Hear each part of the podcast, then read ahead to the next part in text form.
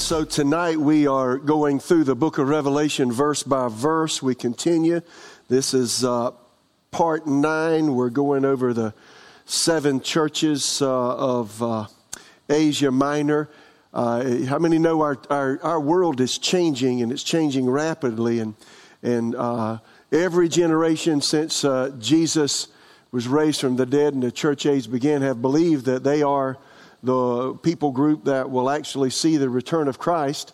And, uh, you know, that produces purity in us. But uh, unlike other generations, we have some uncanny things occurring today and uh, things that uh, Jesus spoke about that would be happening just prior to his return. So, uh, like other generations, we have uh, a firm belief that we could be that generation that sees Jesus come back. And I want you to be informed as to what the scriptures have to say about uh, Jesus' second coming and, and, uh, and what we should do as we prepare for him coming back, both in the rapture of the church, the second coming of Christ, and uh, just knowing what the world is going to be like. It's uh, God has graced us by giving us the book of Revelation that gives us a view of the future and what uh, the world will be like and what we will experience and have to face as Christians as we approach uh, the season of the second coming of Christ. So uh, we're currently again looking at Jesus' message to the seven churches in Asia Minor.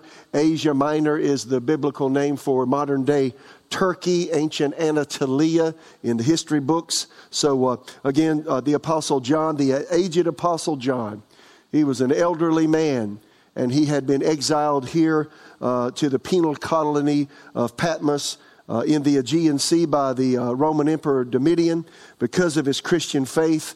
And while he was there, Jesus appeared to him and revealed to John what was happening in the seven churches in Asia Minor, modern day Turkey, and revealed to him what would be happening uh, in his second coming. Let me just say about this, regardless of where, where you find yourself in life, God knows where you are and He knows how to touch you.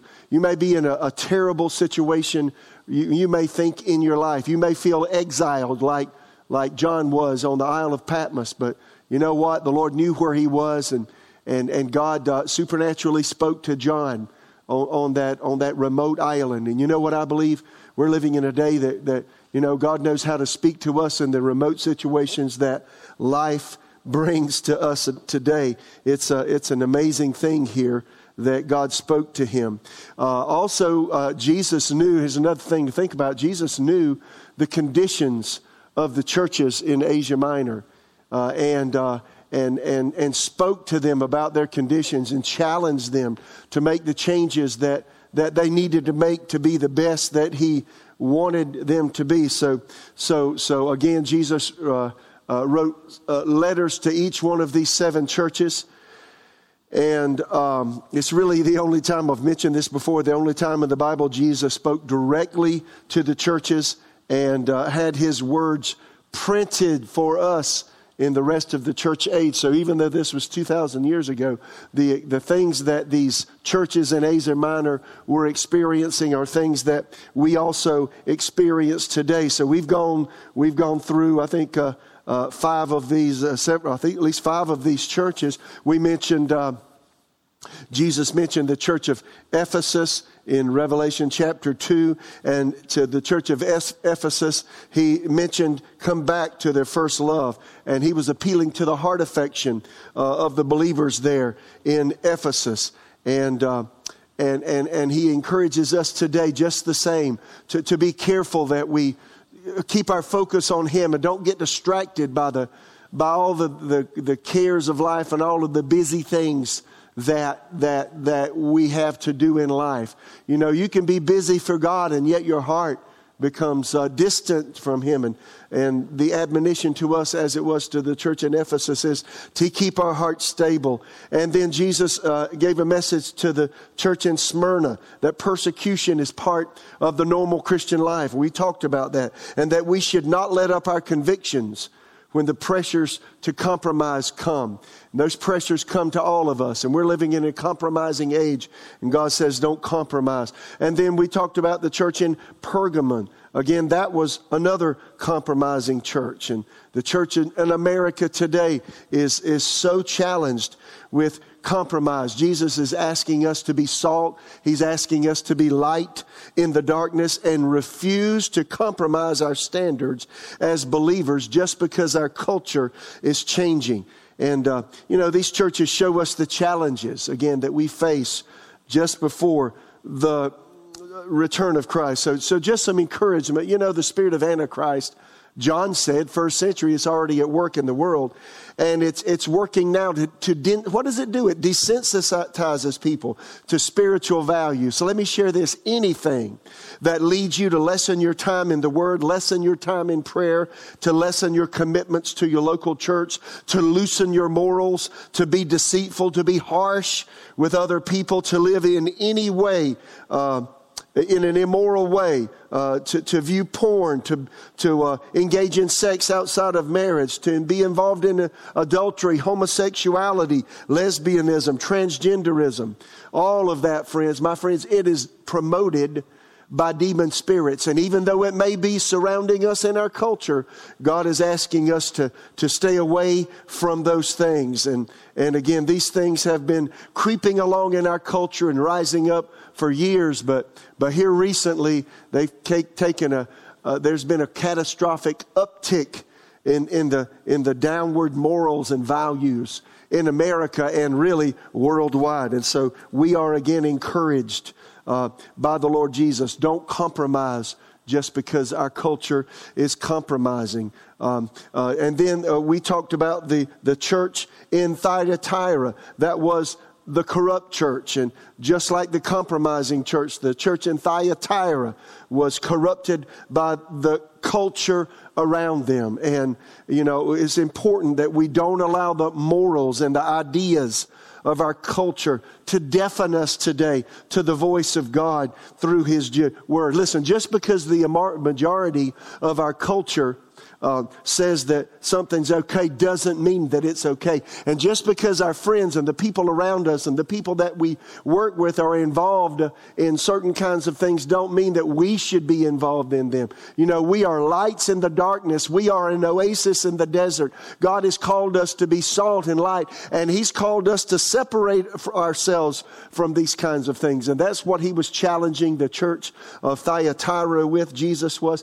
God said, Be holy God said, be pure in the midst of a pagan culture. God said, separate yourself. And he's saying that, that uh, to us today. So he's encouraging us not to allow today's culture to deaden us to God. Today we're going to hone in. And, and here's another church that we want to look at in Revelation chapter 3. You may want to turn there. Today we're going to look at the Sardis church.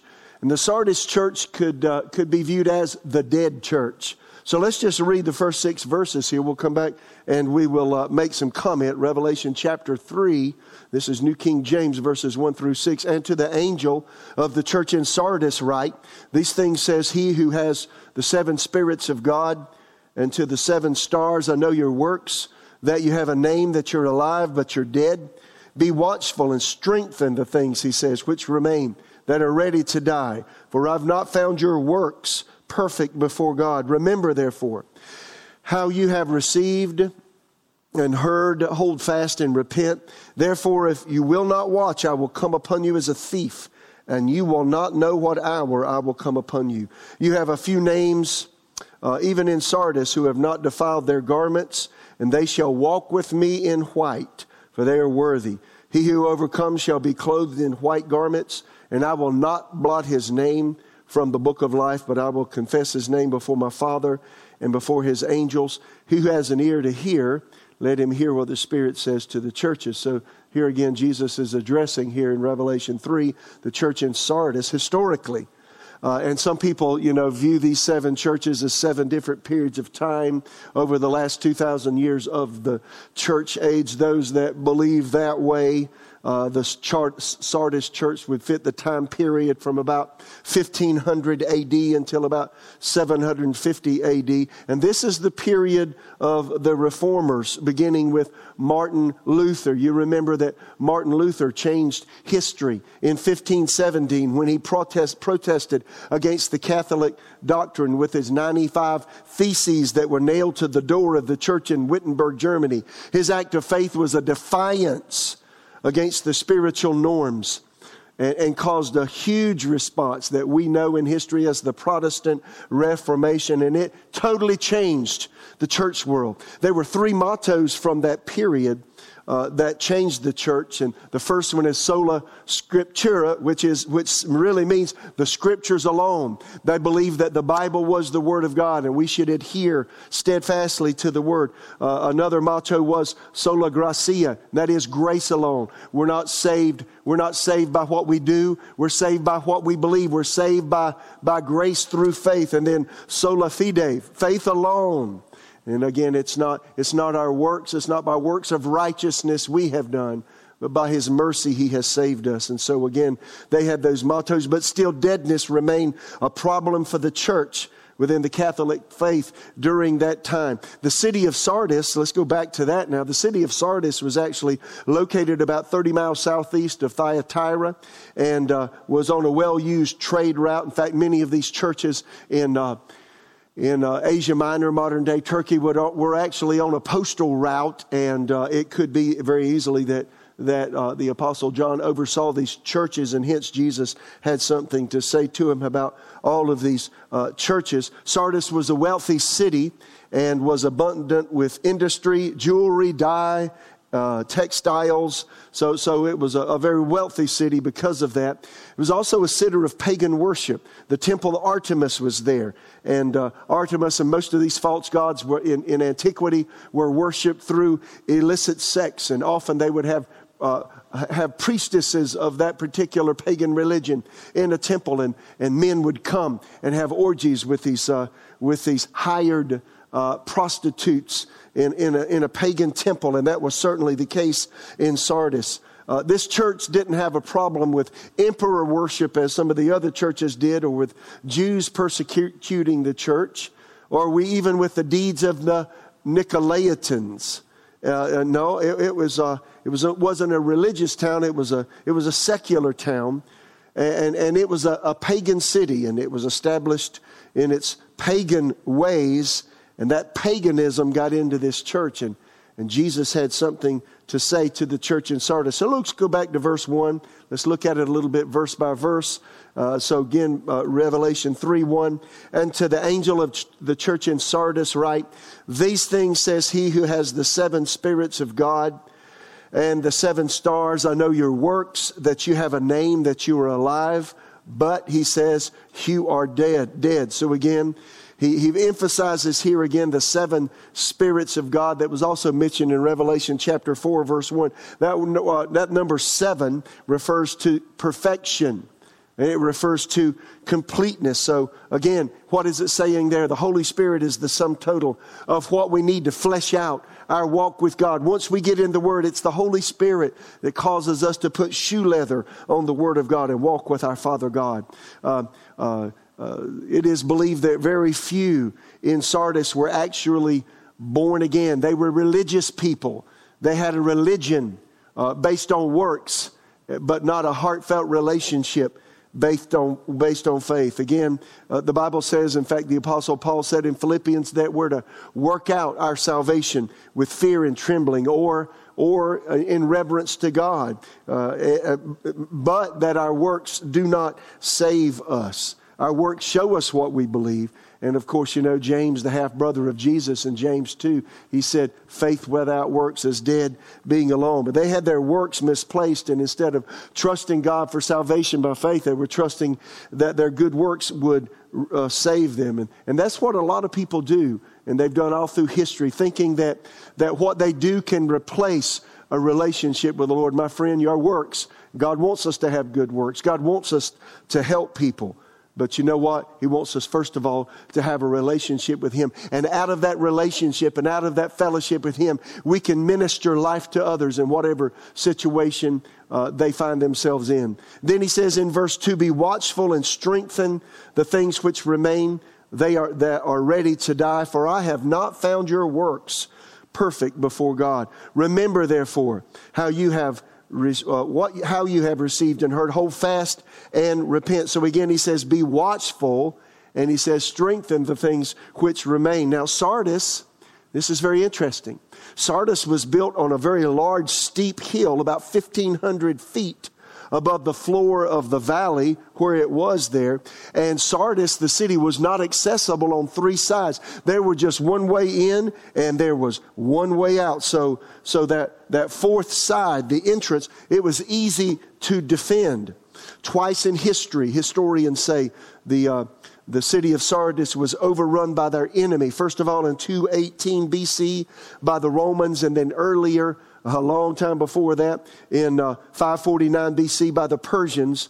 And the reason that they were overrun both of those times, even though they had one side of the city to, to, uh, to defend, was that they lost their watchfulness. They got slack. You know, that's what happens to us in our walk with God. The moment that we think that we're secure, the Apostle Paul said, Let him that stands take heed lest he fall.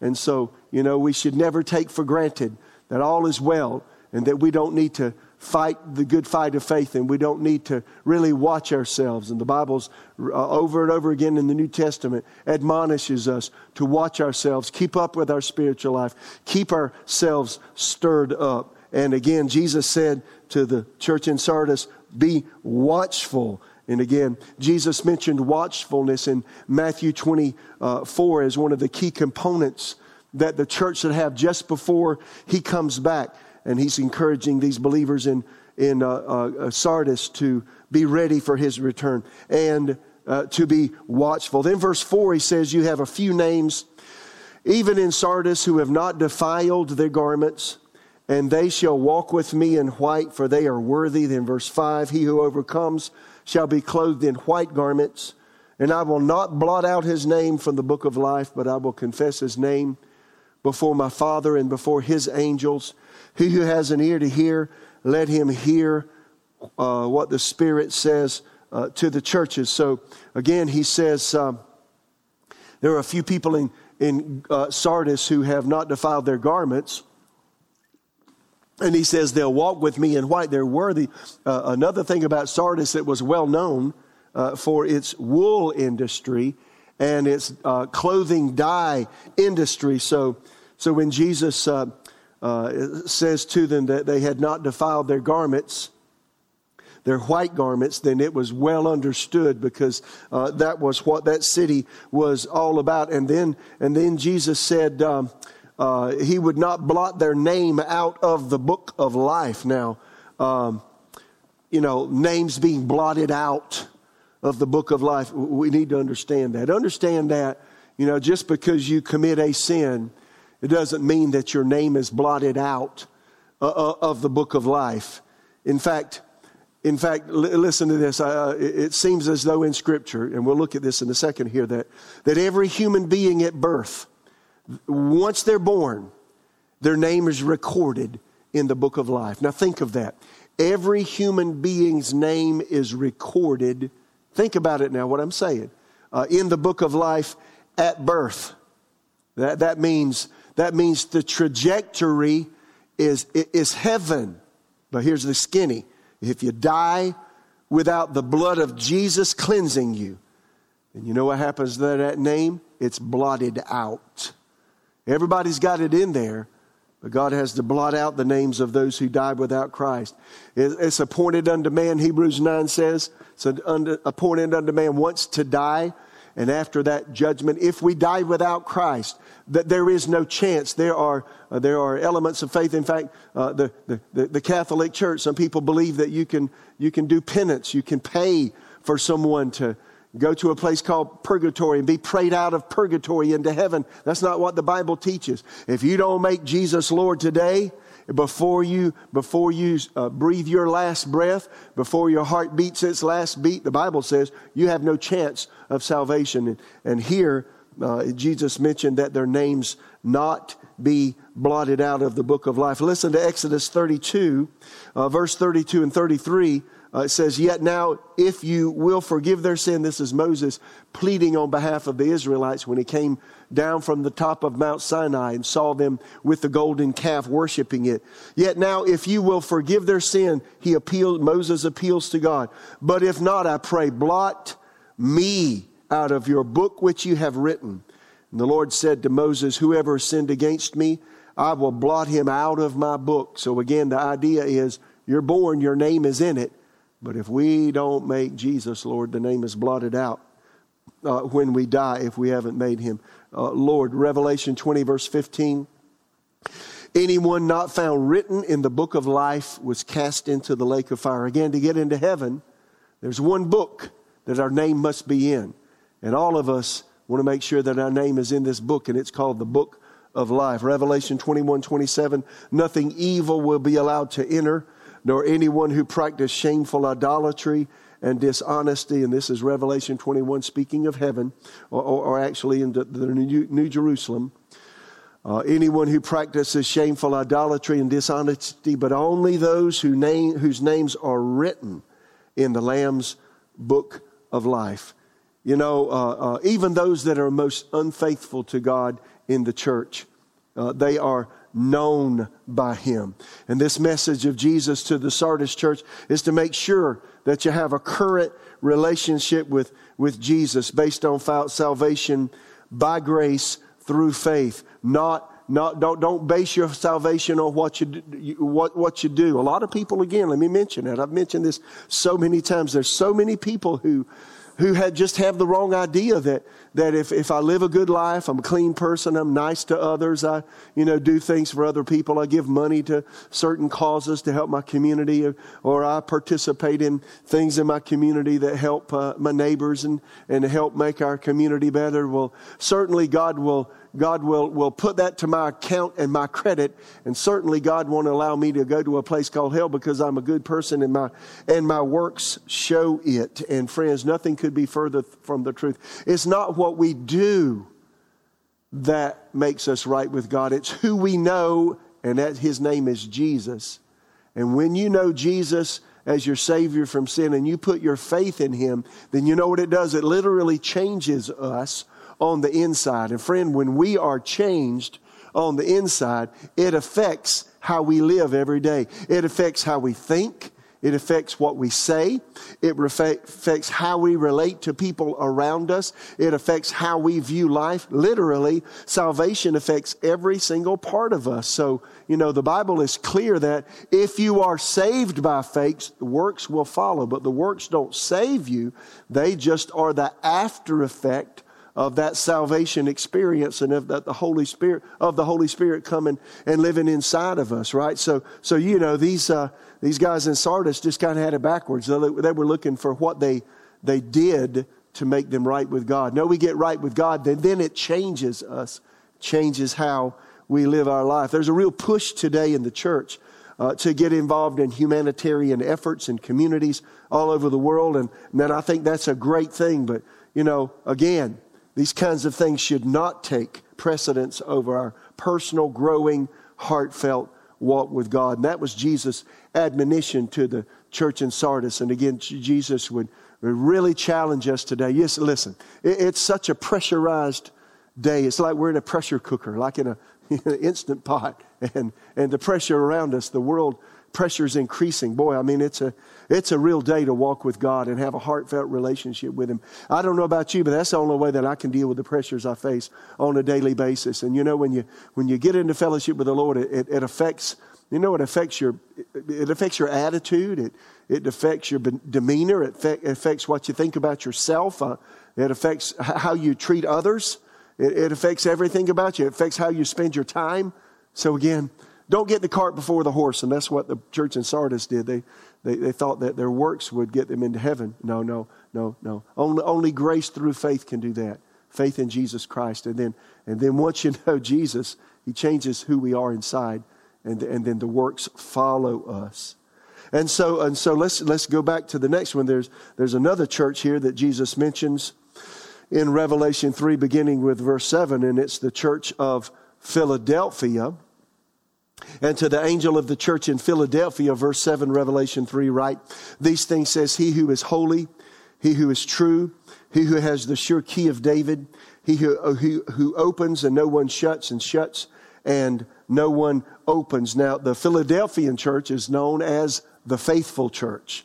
Uh, and, you know, again, those that follow church history and say that these, there are those that uh, say that these seven churches uh, uh, uh fit a pattern of uh, a sequential pattern of, of the history of the church through the last 2,000 years. And so those that believe that say that the Philadelphia church corresponds with the church period from the from 750 1750 AD till about 1950. And during this 200 year period, there are those that believe that the Philadelphia church um, uh, fit this period. And, and during this 200 year period, faithful men like, uh, uh, like William Carey, uh, John and Charles Wesley, George Whitefield, uh, Charles Finney, Dwight Moody, Billy Sunday, etc. These men of God, tremendous men of God. We still read their writings today, and, and they've had a huge influence on the church of, of, of Jesus in our, in our current time. But this was, uh, they say that this corresponds with this, uh, this, this Philadelphia church, the faithful church. Unlike other churches, Jesus had no corrections for the church in Philadelphia. They, they, were, they were doing things well. Again, let me read verse 7 again to the church in Philadelphia. Write these things, says he who is holy, he who is true, he who is shut, he who has the key of David, he who opens and no one shuts, and shuts and no one opens.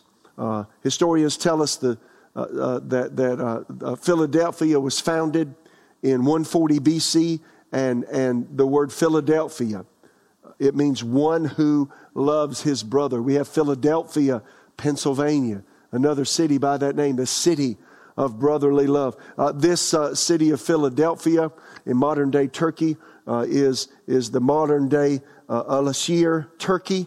And uh, again, Jesus reminds them that he is holy, that he's true, that he is the promised seed of David, he's heir to the throne of David, and that one day he's going uh, to establish his kingdom on earth, on earth. Verse 8, he says, I know your works.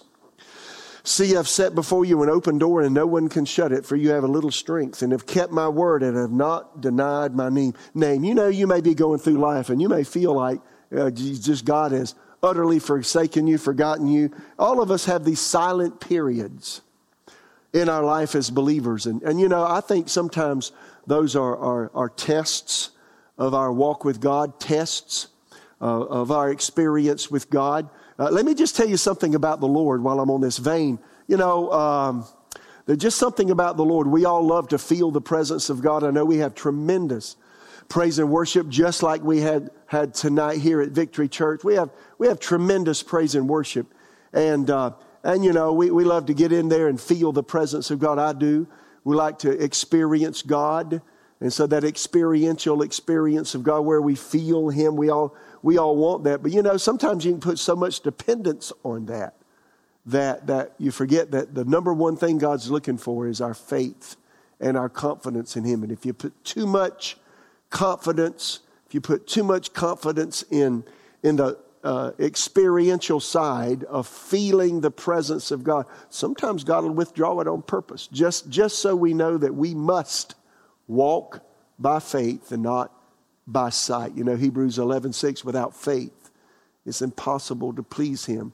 For he that comes to God must believe he is, and there's a rewarder of those that, that, that diligently seek him. He said, I know your work. So, you know, sometimes you may have a dry period. Just know that God knows you, he knows your works. Sometimes you may not feel him, but thank God, thank God, he knows us. Then he said, I set, I set before you an open door and no one can shut it. Let me just say this is when it, when it comes to fruitful life and fruitful ministry, eh, we can't open doors of ministry for ourselves. It's the Lord.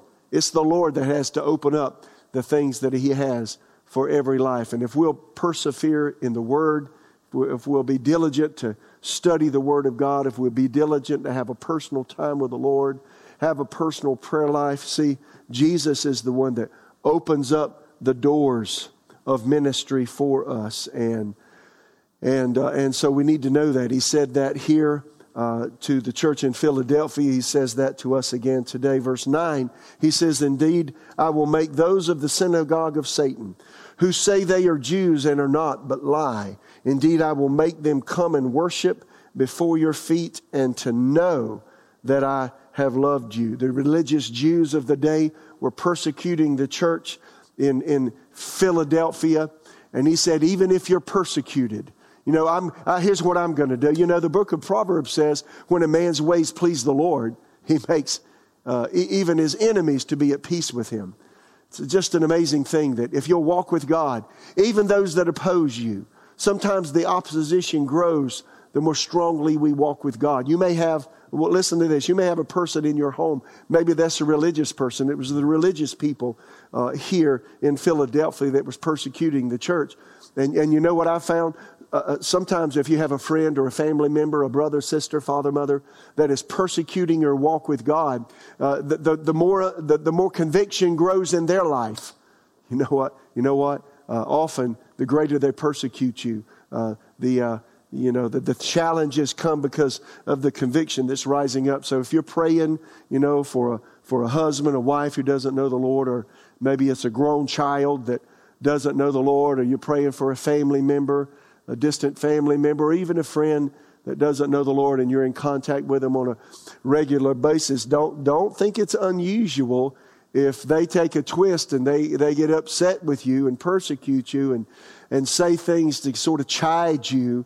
Sometimes that's a telltale sign that, that God is dealing with that person. So, you know, I encourage you, don't take these things personally when you're persecuted. You know, here's, you know, look at it this way. If you're persecuted, it, it, may be a telltale sign you're making the devil upset. And use, he's using people that know him or aligned with him, or he'll just use any Tom, Dick, or Harry, so to speak, to persecute you.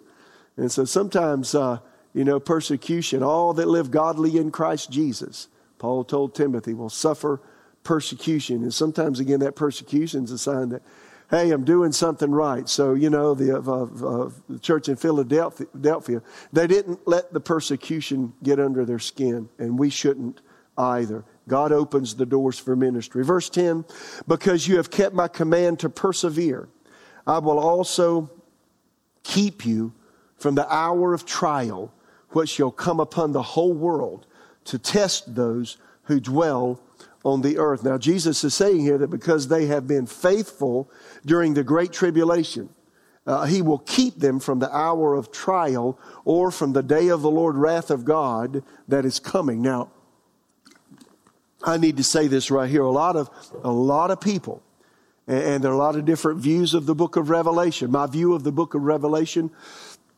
is that I do not believe that we're going to experience a pre tribulation time rapture. Those that espouse, and I did for 25 years and preached it, as I've said, for 25 years, but those that believe in a pre tribulation rapture, uh, they, they, they believe that because they believe that whole period is, is the hour of trial. And they call that whole period the wrath of God. And because they call the whole seven year period that God revealed to Daniel the wrath of God, then they think that we're immune from the wrath of God. Hence, we won't be here during that seven year period. So the idea is, well, since that's the case, then prior to that seven years beginning and prior to the Antichrist revealing himself, then the church is going to be taken away. And that's the pre tribulation position of those that believe in the pre tribulation rapture of the church. I've changed my views on that uh, some years ago as I began to study uh, the Word of God. I don't believe that now. I do believe that as the Bible speaks very clearly, and all through the church age, listen, all through the church age, and we've mentioned that, all through the church age, uh, the early church fathers believed that we would see the believers, the church in the day that Jesus returns, would see the rise of the Antichrist, would be persecuted by the Antichrist. Uh, uh, as we go through the book of Revelation, some of these things, I'll say them over and over and over and over again, but again, that entire seven year period is not the wrath of God. No, the beginning of that seven year tribu- uh, uh, uh, period that we call typically call tribulation, you know, that's the wrath of man, the wrath of the Antichrist. There is not one scripture that says we are immune from the wrath of man or from persecution. No, the, the uh, Antichrist, uh, in an increasing way, when he reveals himself in the Middle East, he'll begin to persecute slowly. Begin, uh, to start with, he'll be a man of peace. He'll be smiling at all of us, and then, and then he'll begin to take a slow turn, and he'll begin to persecute Jews there in the Middle East, begin to persecute Israel, which he fostered a relationship with through a treaty of some kind. And then, uh, and, and then after he becomes increasingly hostile to Jews there in the Middle East, he'll begin to be hostile to Christians. In fact, uh, three and a half years into his reign, uh, he's going to uh, he's going to um, uh, corrupt the rebuilt Jewish temple, desecrate it, the way that Antiochus Epiphanes did in 168 BC. Uh, in, in history with the Jews. And uh, the Antichrist is going to do that again. And then right after that, Jesus said, and that's what Jesus termed in Matthew chapter 24, uh, the great tribulation. And I think it started with verse 21. He said, For this is great tribulation, and that is when the Antichrist turns up the persecution of both Jews and Christians. Now, I believe we're going to be here during that time. We need to be aware that we're here during that time. But right after that time, uh, verses 29 through 31, Matthew 24, Jesus said the sun, the moon, the stars are darkened. There are cosmic disturbances that let us know that Jesus is about to come back. And, and, and, and when Jesus comes back, after Jesus comes back and the rapture of the church takes the church off of the earth, the Bible is very clear that there's a, a, another era of that time in their seven, that seven year period called the day of the Lord. It's at the very end of that seven year period. And that day of the Lord is a time of challenge. It's a time of, uh, it's really the time of the wrath of God. So, so, so again, see, uh, Jesus said, because I've, uh, you have kept my command to persevere, I will also keep you from the hour of trial, which will come upon the whole world. That hour of trial, I believe he's talking about the day of the Lord, wrath of God.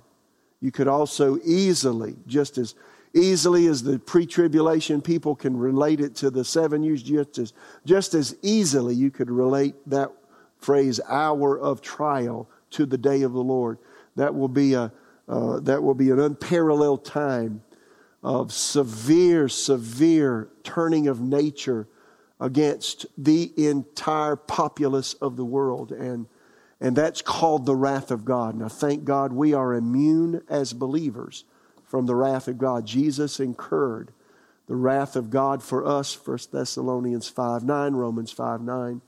God's not appointed us to wrath, but to obtain mercy by our Lord Jesus Christ, that whether we awake or sleep, we should live together with him. And so again, and so again, uh, uh, Jesus says here, uh, because, you've per- because you persevere, he said, I'll keep you from that that hour of trial, that could easily, again, refer to that day of the Lord time, the very last part of that seven year period. It really starts in Revelation chapter, uh, Revelation chapter 8 with the breaking of the seventh seal. We'll get into it in a few lessons later. But that, that begins, begins a cataclysmic time, uh, not to be paralleled of any time in human history. And it's called the wrath of God when God cleanses the earth of all the sinful components. And so, again, um, uh, Jesus says to them, Because you have kept my command to persevere, I will also keep you from the hour of trial, which shall come upon the whole world to test those who dwell on the earth. Then we'll, some, we'll end this, this, uh, this uh, uh message tonight, verses 11, 12, and 13. Behold, I am coming quickly, Jesus said. Hold fast what you have, that no one may take your crown. Verse 12 He who overcomes, I'll make him a pillar in the temple of my God, and she, he shall go no more out. But I will write on him the name of my God and the name of the city of my God, the New Jerusalem, which comes down out of heaven from my God. And I will write on him my new name. That's signifying ownership. God owns us as believers. He, we are his and he is ours. Then he says, He who has an ear to hear, let him hear what the Spirit says to the churches. And so God wants us to be faithful, just like the church in in, uh, in Philadelphia was faithful. God wants us to pursue Him. God wants us to remain pure. He wants us to remain undefiled. And, and, and uh, even if we're going through a tough time, He wants us to know that He knows our name and that we're going to be okay. And I want to encourage you as you walk with God. I want to encourage you, just as, uh, just as the people in the church in Philadelphia remain faithful. Remain, it's not always easy to walk with God. You know, some people have the idea when I was a young teenager, 18 years old, almost 18, when I came to the Lord, you know, some people said, you know, when you come to the Lord, it'll be an end of all your problems. No, the truth is you may have more because you're because you're walking upstream from the rest of the world and your lifestyle has taken a dynamic change 180 degrees. Instead of walking into sin, you're walking away from it and you're challenging all of the thoughts, all of the ideals, all of the behaviors that you allowed in your life before you knew the Lord. And, and then your friends uh, will wonder who in the world you are. I know mine did. And so, you know, again, Jesus through the, to the church in Philadelphia encourages us. He encourages us to remain faithful uh, and to endure even when we're persecuted. And if we do, then you know what? We'll be with those who experience the rapture of the church. We will not experience the wrath of God. We have grand things ahead of us. I mean, the, the, the, the, the few things that we endure now are not to be compared. Paul told the Corinthian church in 2 Corinthians 4 are not to be compared with the glory that is in our future. So uh, look up, look up. Don't care what you're facing, how tough life may be. God is always good. He always has his eyes on us. And he's given us an ability, regardless of, of what the culture around us is doing, he's given us an ability to remain faithful to him. So, Father, I just pray for me and all of us as we uh, uh, hear the word about these seven churches that, Lord, we also would endure, remain faithful, be aware that your eyes always on us, even in those dry seasons Lord, thank you that you're drawing us to yourself. You're tempering us, preparing us for grand things in the future, opening doors of ministry that nobody else can. And Lord, thank you that, that you have given us an ability to endure, to remain faithful, even, even when people don't understand, people vilify us, marginalize us, set us aside. Thank you that we're yours. And because we're yours, you'll take care of us through thick and thin. Lord, I pray for every person listening to this every person that's here in the room, that the Spirit of God would work in a fresh way and work deeply in us. And may every one of us stand before Jesus one day and hear the words, Well done, good and faithful servant. You may be, you may be watching tonight. Uh, we're having the service here at our church, but you may be watching tonight and, and you say, Pastor, I, I just happened to, I just happened to see this. Listen, listen to me. Are you saved? Uh, are you trusting your works to get you to heaven the way most of the world is? The Bible says it's appointed unto man once to die, and after that, judgment. You know what? You don't have to die wondering whether or not you're saved. You can know that you are. The Bible says if you confess with your mouth, Romans 10, 9 and 10, the Lord Jesus, and believe in your heart that God raised him from the dead, the Bible says you will be saved. For with the heart we believe and that gives us right standing with God, forgiveness of sin. And with our mouth, confession is, is made unto salvation. I, I want to encourage you right now. Pray with me. Uh, close your eyes right now where you are. You're watching this video, but the convictions come on you while I've been speaking. And, uh, and, and it's obvious, perhaps, that there are people that know you that have been praying for you. Friend, is your name in the book of life? When you die, will that name remain? Only if you, you repent of your sin and ask Jesus to come into your life. Pray with me. Pray with me right now. Bow your head. Pray with me right now. This is, you know, you, you can give your will to God right now. Pray with me out loud. Heavenly Father.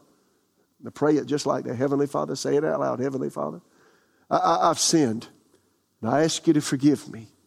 That's right. Repeat it. I ask you to forgive me for every sin that I have committed from the time I was born until today every sin in thought, in word, in action, and in motive. Forgive me. Jesus, come into my life. Cleanse my sin. Make me right with you. I accept you as my Savior from sin. Help me walk with you and live for you, beginning today, for the rest of my life. Thank you, Lord Jesus, for saving me in Jesus' name. if you pray that prayer, welcome to the family of God.